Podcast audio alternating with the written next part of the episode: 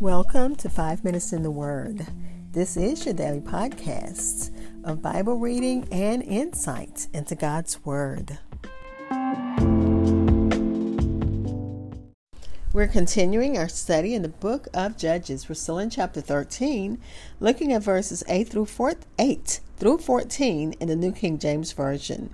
And in these verses, the angel of the Lord reconfirms the words he had spoken to Manoah's wife. But let's listen to verses 8 through 14 from the New King James Version. Then Manoah prayed to the Lord and said, O my Lord, please let the man of God whom you sent come to us again and teach us what we shall do for the child who will be born. And God listened to the voice of Manoah. And the angel of God came to the woman again as she was sitting in the field. But Manoah, her husband, was not with her.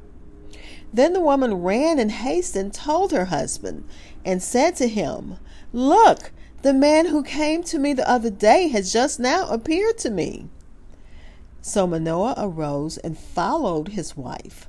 When he came to the man, he said to him, are you the man who spoke to this woman? And he said, I am. Manoah said, Now let your words come to pass. What will be the boy's rule of life and his work? So the angel of the Lord said to Manoah, Of all that I said to the woman, let her be careful. She may not eat anything that comes from the vine nor may she drink any wine or similar drink, nor eat anything unclean. All that I commanded her, let her observe. Again, Judges chapter 13, verses 8 through 14 in the New King James Version.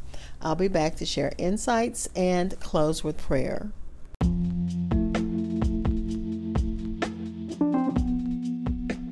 Hi, I'm the host of Five Minutes in the Word, a daily podcast which spends a few minutes exploring God's Word.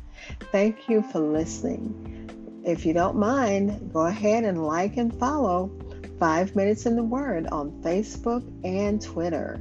You can also hear my podcast almost everywhere podcasts are heard. Again, that was Judges chapter 13, verses 8 through 14, read from the New King James Version. And this is, again, the angel of the Lord reconfirming what he told Manoah's wife.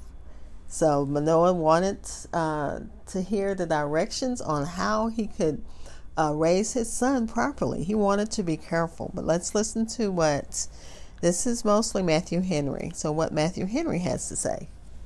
We have here an account of a second visit with the angel of God made to Manoah and his wife. Manoah earnestly prayed for it. He did he was not incredulous of the story his wife told him because she he knew she was a virtuous woman. He takes it for granted that this child of promise shall in due time be given them and speaks without hesitation of the child that shall be born. So he didn't think his wife was making it up. He, you know, he actively said, "I want to see this angel. I, wish the angel would come back." He prayed, "Oh God, please let the man of God whom you sent come to us again." And I think that should be how we all feel when uh, we have that visitation of the Holy Spirit. We want to feel it again and again because we love having that, that joy that God puts in our heart, that peace, that understanding, that comfort that just comes from being in the presence of God. But let me continue. So he prayed for the um, for the man of God to come again. All of his care, all his care, is what they should do to the, for the child that should be born. He therefore prays to God to send the same blessed messenger again to give them further instructions concerning the management of this Nazarite, this Nazarite child that they would be rearing, fearing lest his wife's joy, wife's joy of promise might be uh, might have made her forget some part of the precept in which he was desirous to be fully informed. He said, Lord, let the, let the man of God come to us again, for we desire to be better acquainted with him. He does not go or send his servants abroad to find this man of God.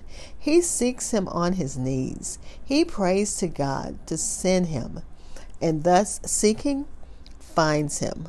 God graciously granted it. God hearkened to the voice of Manoah, and he sent his messenger again. The angel appeared the second time also to the wife when she was sitting alone, probably tending flock or whatever uh, well employed in the field where she was, where she was, uh, where she was sitting or working.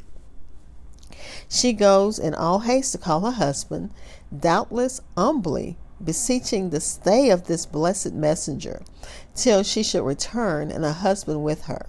She did not desire to go with uh, him to go with her to her husband, but would fetch her husband to him. Oh, she says, overjoyed, my dear Lord, love, my prayer, your prayers are answered. Yonder is the man of God, come to make us make another visit with us. He that came the other day.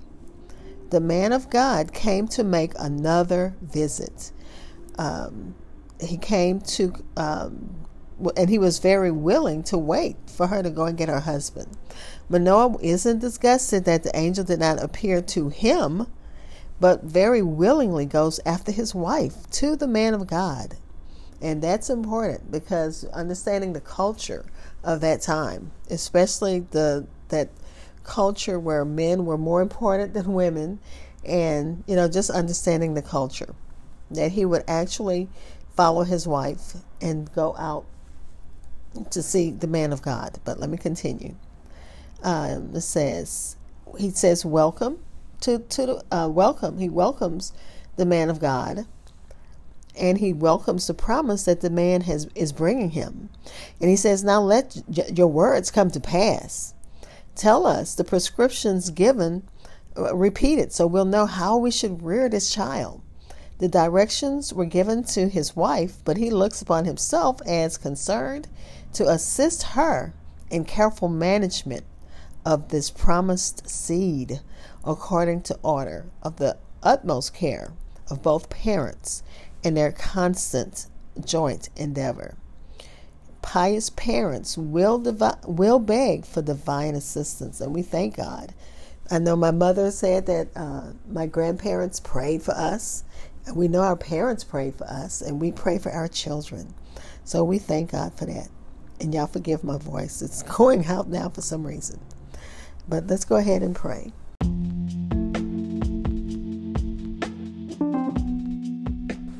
Father, we thank you for your word. We thank you as we study your word.